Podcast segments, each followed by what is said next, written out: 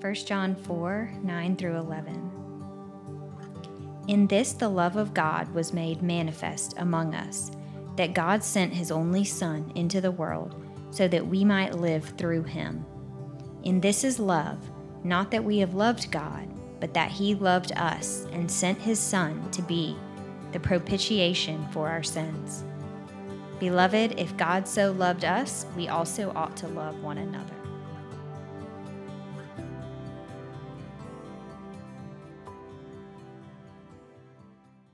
Welcome to New City Online. I'm Ron, I'm the online pastor here, and if it's your first time checking us out, we want to say thanks so much for tuning in.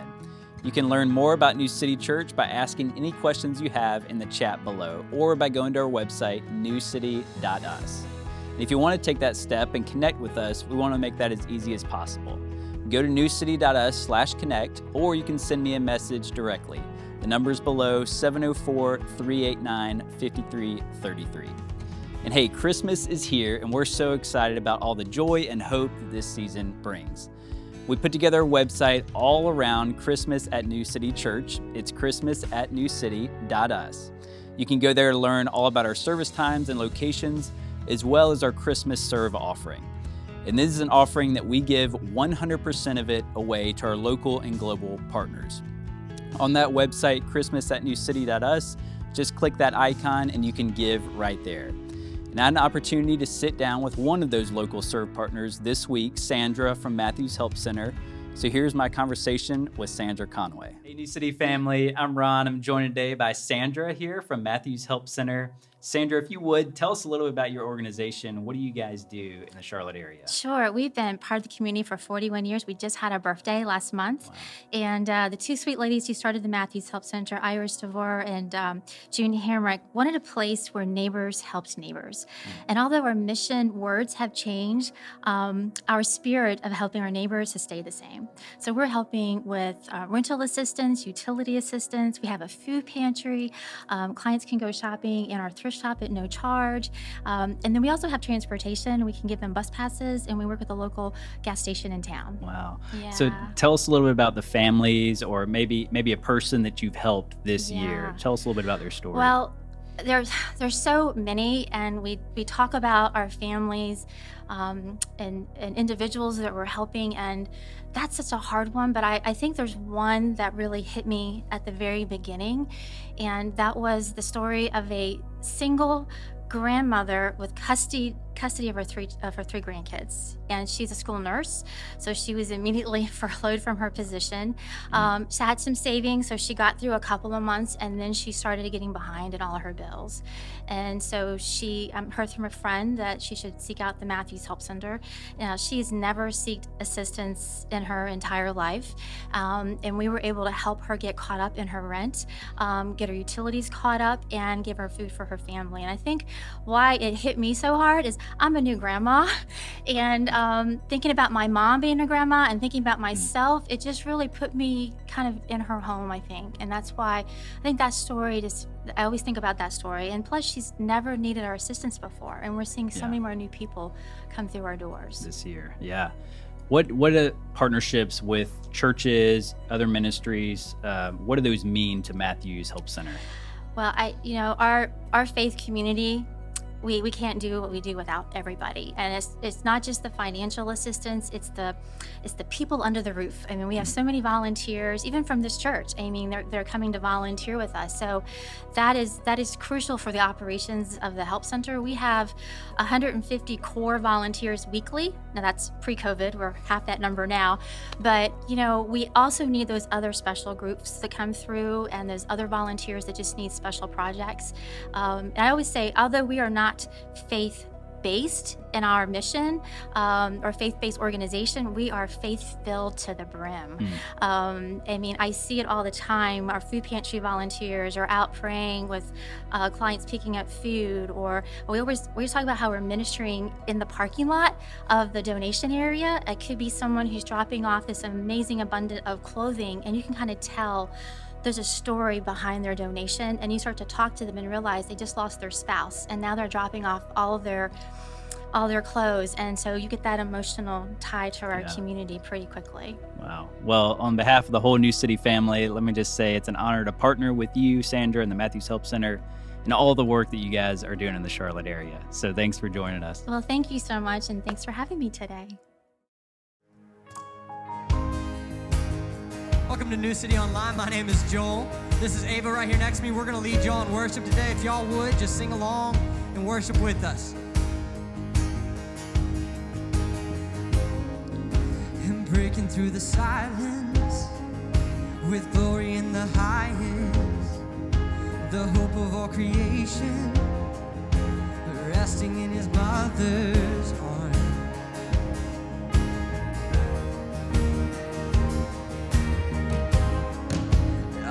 On the horizon, ringing through the heavens. The long-awaited Savior, come to set the captives free. He's come to set the captives free. Come set us free. Sing this out.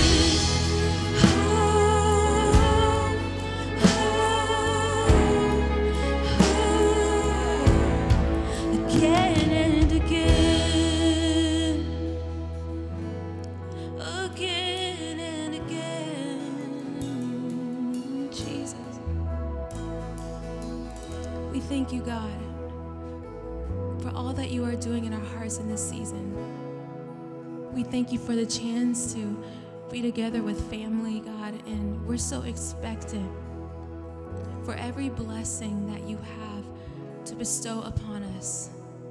And we just trust you and we lean into you and we thank you. In your name, Jesus, we pray. Amen.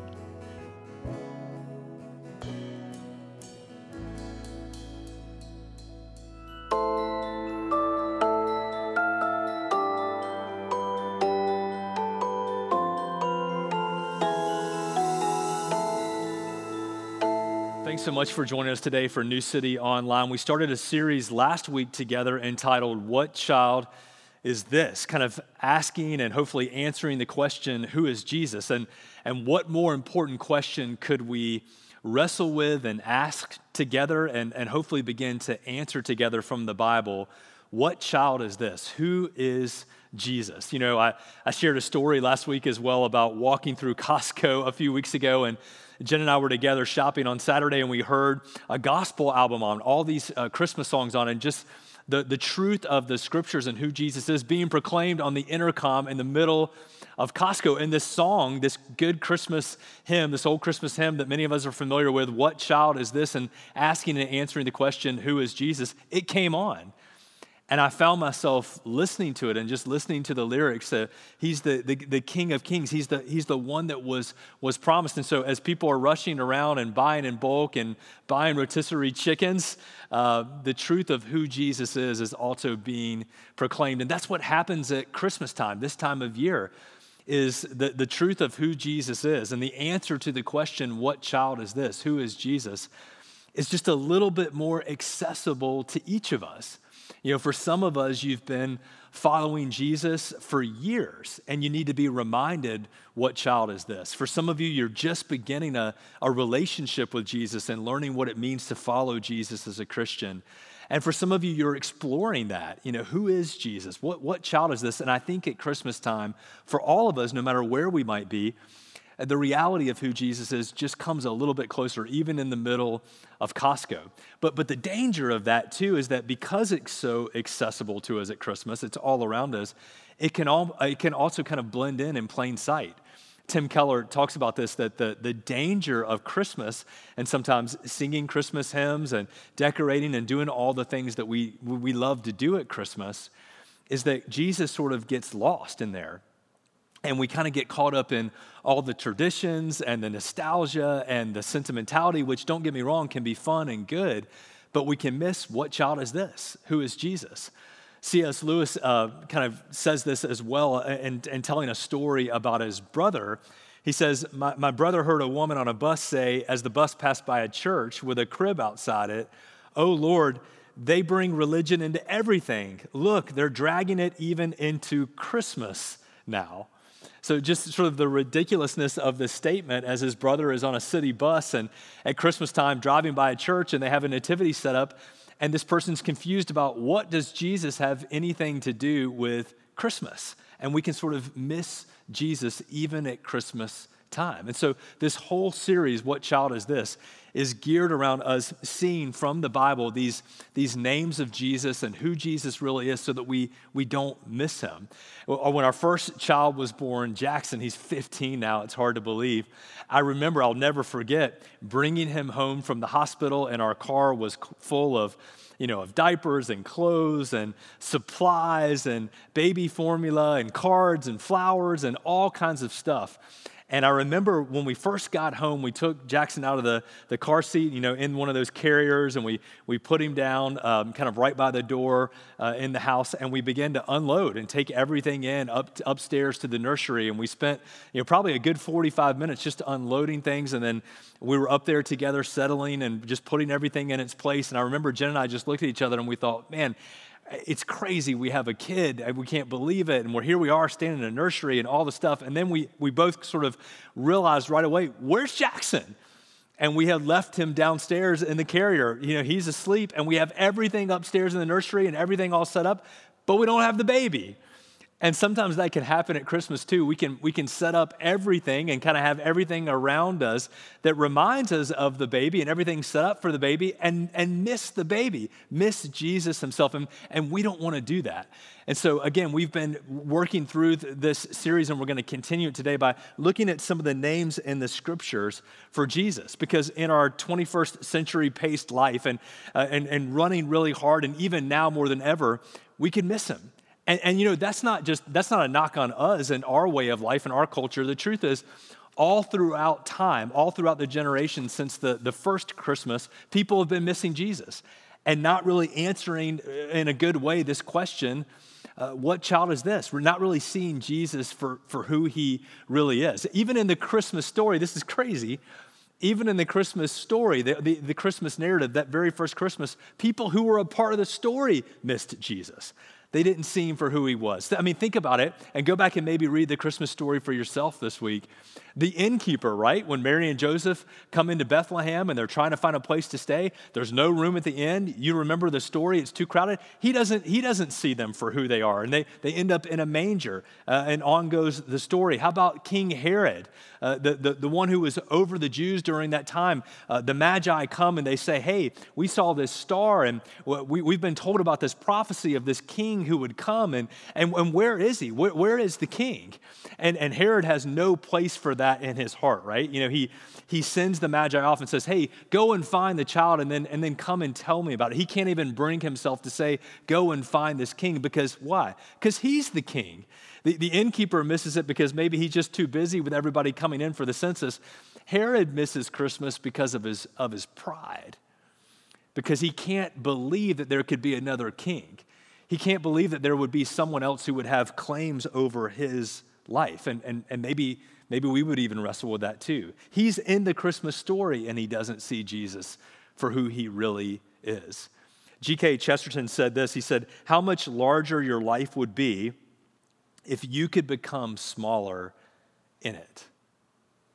How much larger your life could be if you could become smaller in it. If our part in the story could become smaller and the part of Jesus could become bigger. I mean, John the Baptist said this when he saw Jesus for who he really was. He said, Remember this? He said, He, Jesus, must increase, and I, I've got to decrease.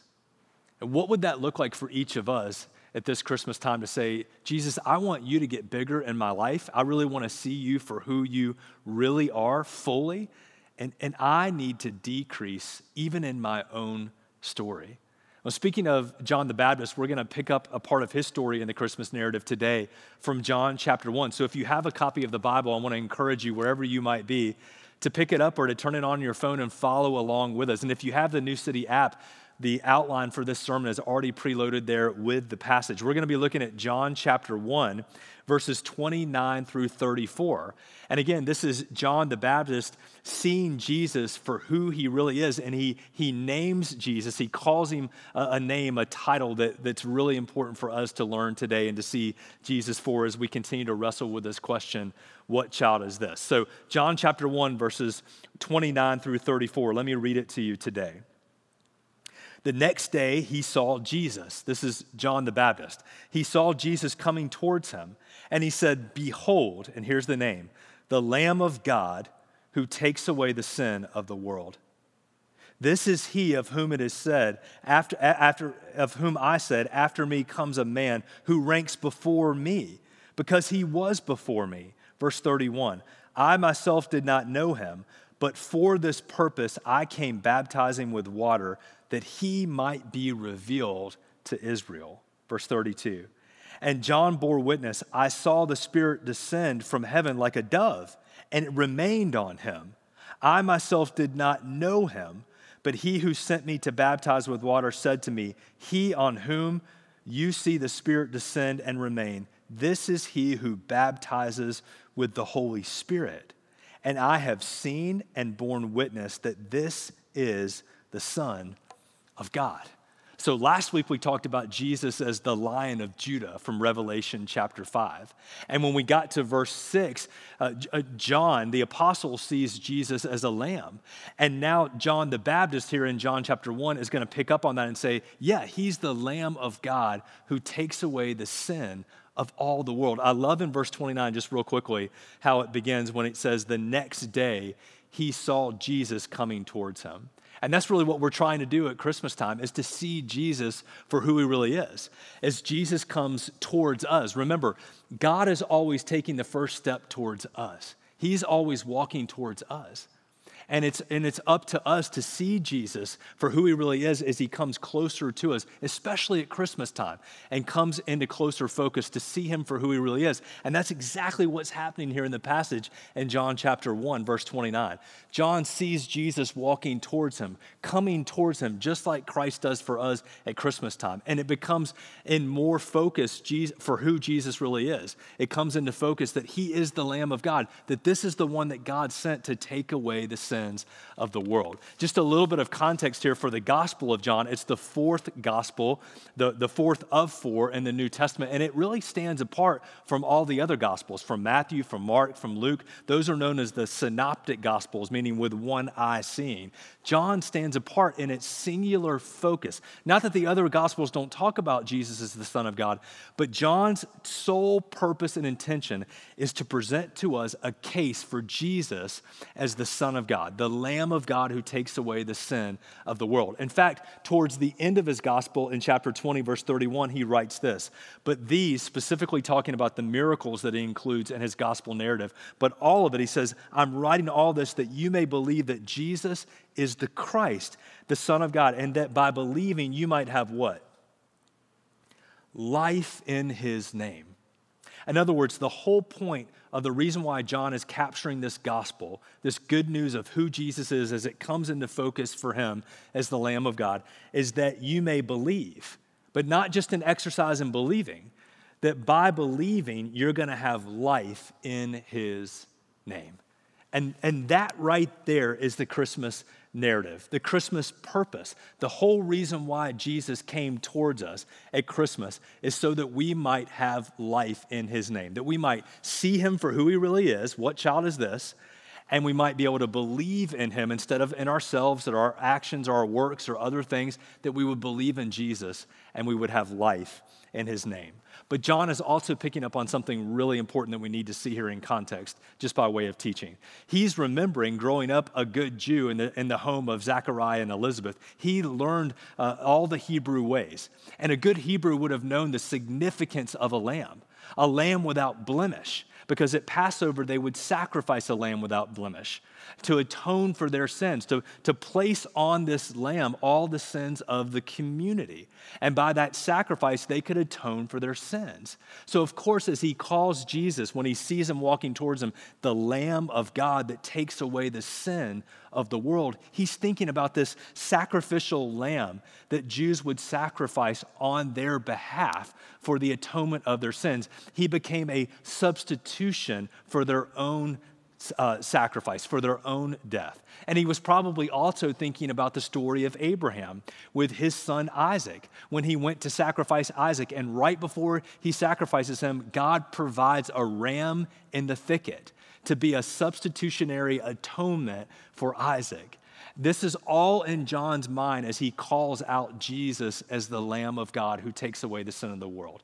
That he became the perfect substitutionary atonement for you and for me. That we now have placed on him our sins. God took our sins and placed them on Jesus on the cross. And so he becomes the perfect Lamb without blemish, the only one who was holy and perfect enough to take on our sins. And not just our sins, the sins of all the world. And that's what John says the Lamb of God does. Look firstly here in verse 29. He says, The Lamb of God does what? Takes away the sin of the world.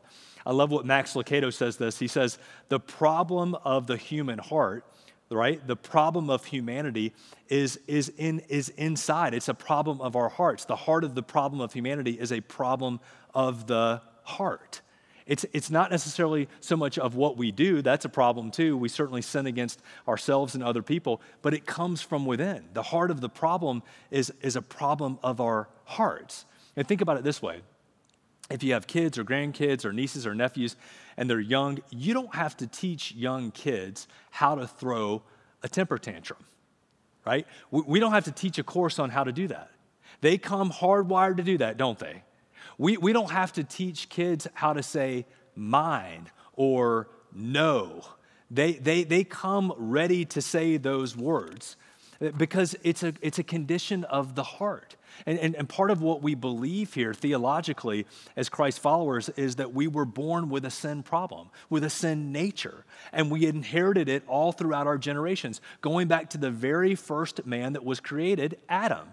His choice to sin and to fall has brought sin into all the world. And through Adam and Eve's choice, now we've inherited the same sin nature that they brought into the world by their choice. And you say, well, that's not fair. Well, the reality is we've brought our own sins, right? Of our, of our words and our actions. We follow right along in that. So we can't cast too much blame on Adam and Eve. We've inherited that and we've also participated in that.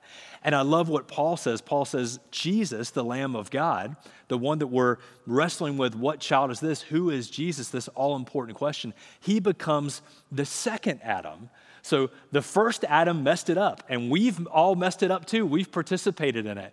But the second Adam, Jesus, has come to do for us what we could not do for ourselves. Remember the angel Gabriel, when he's uh, speaking, he says uh, to Joseph, he says, You know, Mary's going to bear a son, and you shall call his name. This is in Matthew chapter 1, verse 21. You're going to call his name Jesus because he will save his people from their what? From their sins. He's going to save us from our sins. You know, the, the name Jesus, as we wrestle with this question, what child is this? Who is Jesus? The name Jesus comes from the Hebrew word Yeshua. And the word Yeshua means Yahweh saves. Yahweh saves. God saves. Saves us from what? Saves us from sin from our inherited sin nature that we bring into the world that comes from within, and from the sin that we participate in, that we bring about through our words and our actions. Jesus is the Lamb of God that takes away all of it. Think about that past, present, and future for all of the world. But it's even better. It gets even better. It's not just the sins of the world. Let's make it really personal today. It's the sin of my heart. The Lamb of God, Jesus, takes away the sin, not, not just of all the world in general, but He takes away the sin of my heart. He takes away my brokenness, the ways that I have messed up. Again, sometimes it's, it's more palatable or it's easier to think about Jesus, the Lamb of God, taking away the sins of the world, of, of other people, people that are maybe sitting around you right now at home, or if you're driving and listening to this, thinking about the sins of people that are in the cars around you, or in the workplace around you, or in your neighborhood, or in your family. It's, it's easier maybe to look out and say, yeah, Jesus came to die for their sins. But think about this Jesus came to die for your sin. He, he came to be the perfect sacrifice, to be the lamb without blemish. And God took your sin and trans, uh, transferred it from you onto Jesus. And He took all of that on the cross. And by that perfect sacrifice, He has become the, the Lamb of God that takes upon your sin to make you righteous and pure. You know, sometimes we'll do this, this, little, this little quiz at New City, and it's probably worth doing today. You know, how many of you are perfect? Just maybe raise your hand where you are right now. There's, there's usually always one that raises their hand. So maybe somebody in your family is raising their hand. You know, you know the truth that they're not perfect. We all know the truth that none of us are perfect, right? Nobody's perfect. None of us could raise our hands truthfully and say we're perfect. So here's the question since none of us are perfect, how good is good enough? What is God's standard? And a lot of times we think, well, it's, it's we got to be 51 to 49. And I'm just going to try to be a good person. And, and I, hopefully at the end, the scales will, will work in my favor and I'll, I'll just get my way into heaven. But that's not what the Bible teaches. And even in this Christmas story from John chapter 1, as John uh, proclaims that Jesus is the Lamb of God that takes away the sin of the world, it's not us proving our worth to God or trying to do just a little bit better to be 5149. It's Jesus doing for us what we could not do for ourselves, taking on our sin. Listen, listen to how Peter, the Apostle Peter, listen to how he says it later on in his life in 1 Peter 1, verses 18 and 19. He writes this You, let's make it personal to us. You were ransomed from your futile ways inherited by your forefathers. In other words, all the way back to Adam, the, the, the ways of trying to do better, and we can't. He says, you, you were ransomed not with those perishable things like silver or gold. In other words, you can't buy your way out of this.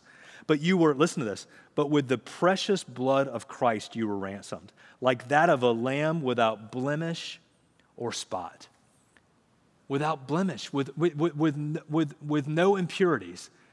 Jesus is the perfect lamb. He was the only one that could raise his hand and say, Yes, I am perfect. So he was the only one that could atone for your sin and my sin. That could be that sacrificial lamb that would, that would take upon uh, what our sin when, and all the things that we've done, past, present, and future, were transferred on, onto him on the cross. So not only did the Lamb of God, Jesus, take on the sin of the world, but he took on your sin and he took on my sin. Now, let's, let's close this way, okay? We got we, just a couple minutes here. Let, let's make it personal, okay? Just, just by way of application, we think about what child is this, and today we're learning that Jesus is the Lamb of God and, and he takes away the sin of the world. John 1, uh, verse, verse 29, and that, that's a great thing. He takes on my sin, your sin. Why do, why do we miss this? Why is it that, that Christmas time and all throughout the year, but particularly at Christmas time, as we look at who is Jesus, what child is this? And John just so clearly proclaims for us hey, he came towards me. I saw him for who he was. Jesus came into focus for me. He's the Lamb of God that takes away the sin of the world, yours and mine. Why do we miss this? Let me just offer a couple of things, reasons why we miss this. And if you're taking some notes, maybe just write this down and think about how it applies in your life. I think we miss it, first of all, because we, we, we deny it or, or we think that we don't really need it. I, I'm, I'm okay, right? I know, I know I have my problems, but Jesus came to die for other people, for really bad, like people, people, people who are really, really bad. He really came to die for them. For me, I'm a pretty good guy. I'm a pretty good person. I, I can make it on my own. And we deny Jesus as the Lamb of God because we think we're okay. I think sometimes we miss Jesus at Christmas, and particularly for, for him as the Lamb of God, because we think we can do it on our own. And really, that's just religion. I think I can work my way. I think I can, I, I think I can make it happen on my own. I can do it myself. And so, and so I, I, I miss Jesus as the Lamb of God because I think in my own efforts and my own work, I can, I can make it happen. And so I, I, th- I think I can do it myself. And really, what that is, is just religion Religiosity says that you've got to do something to prove your worth to God. You've got to make it happen in some form or fashion. You've just got to be a better person. And too often, th- people think about Jesus as, as, as, as um, someone who came to start a religion, which he didn't. He came to start a relationship with you and me that's based on his sacrifice for you and for me as the Lamb of God. And when we make it into religion, we, we diminish Jesus as the Lamb of God because we think we can do it on our own. And religion actually becomes a way that keeps us from seeing Jesus. But, but here's the last thing it- it's not just that I think I'm okay and in denial. It's not just that I think I can do it myself and my religiosity. It is those things that keeps me from seeing Jesus and, and really missing him. But, but it's also that I think, I think I'll do it later, or I, I become apathetic, right? That I know uh, that Jesus came to die for my sins. I know I have a problem, but I'll, I'll do that later. And maybe if, if nothing else, guys, 2020 has taught us to, to not take for granted that there will be later. It, it, it's taught us that, that this is the day that God's made. And that, that as I see Jesus for who he really is, this is the day that I need to, to step towards him and accept Jesus fully for who he really came to be for me, the Lamb of God who takes away my sin. And so I don't know which one of those three kind of hits you, but my guess is that one of those probably hits you that either you, you kind of deny who Jesus is, you, you, you might, you know, your religion sort of, you think you can do it on your own, or maybe you're just apathetic and, and you need to in, in, invite Jesus to step towards you again today and see him for who he really is. Let, let me just encourage each and every one of you. D- d- don't leave the baby, right? Don't miss the baby. Don't set up everything for Christmas and miss Jesus.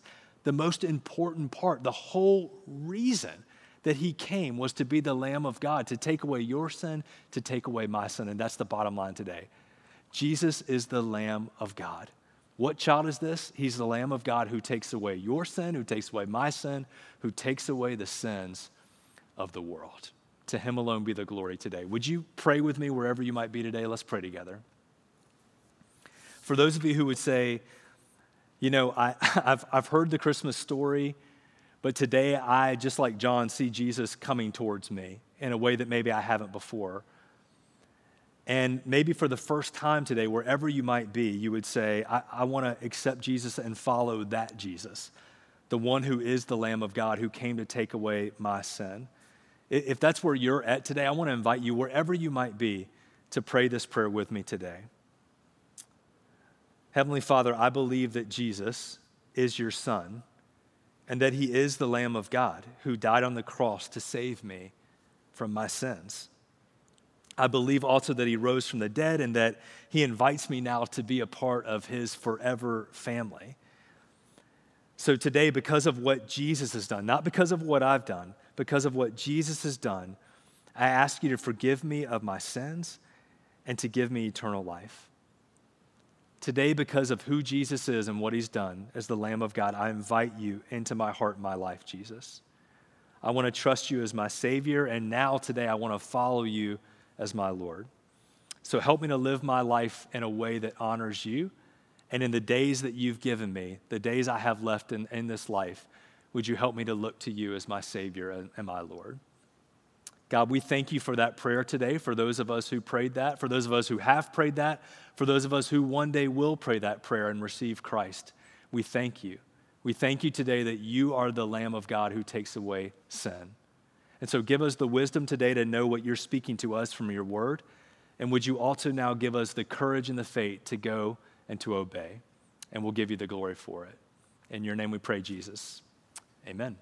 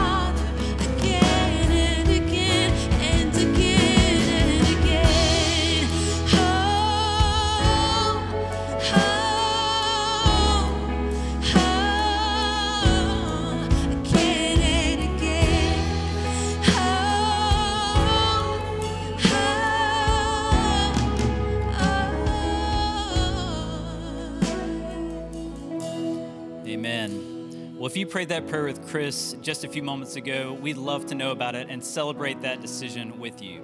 You can send a text message to the number below, or you can send me an email, rdasher at newcity.us. Now, if you would extend your hands for a benediction as we go today. May the Lord bless you and keep you. May the Lord make his face to shine upon you and be gracious unto you. May the Lord turn his countenance to you and give you peace. Go in peace, New City.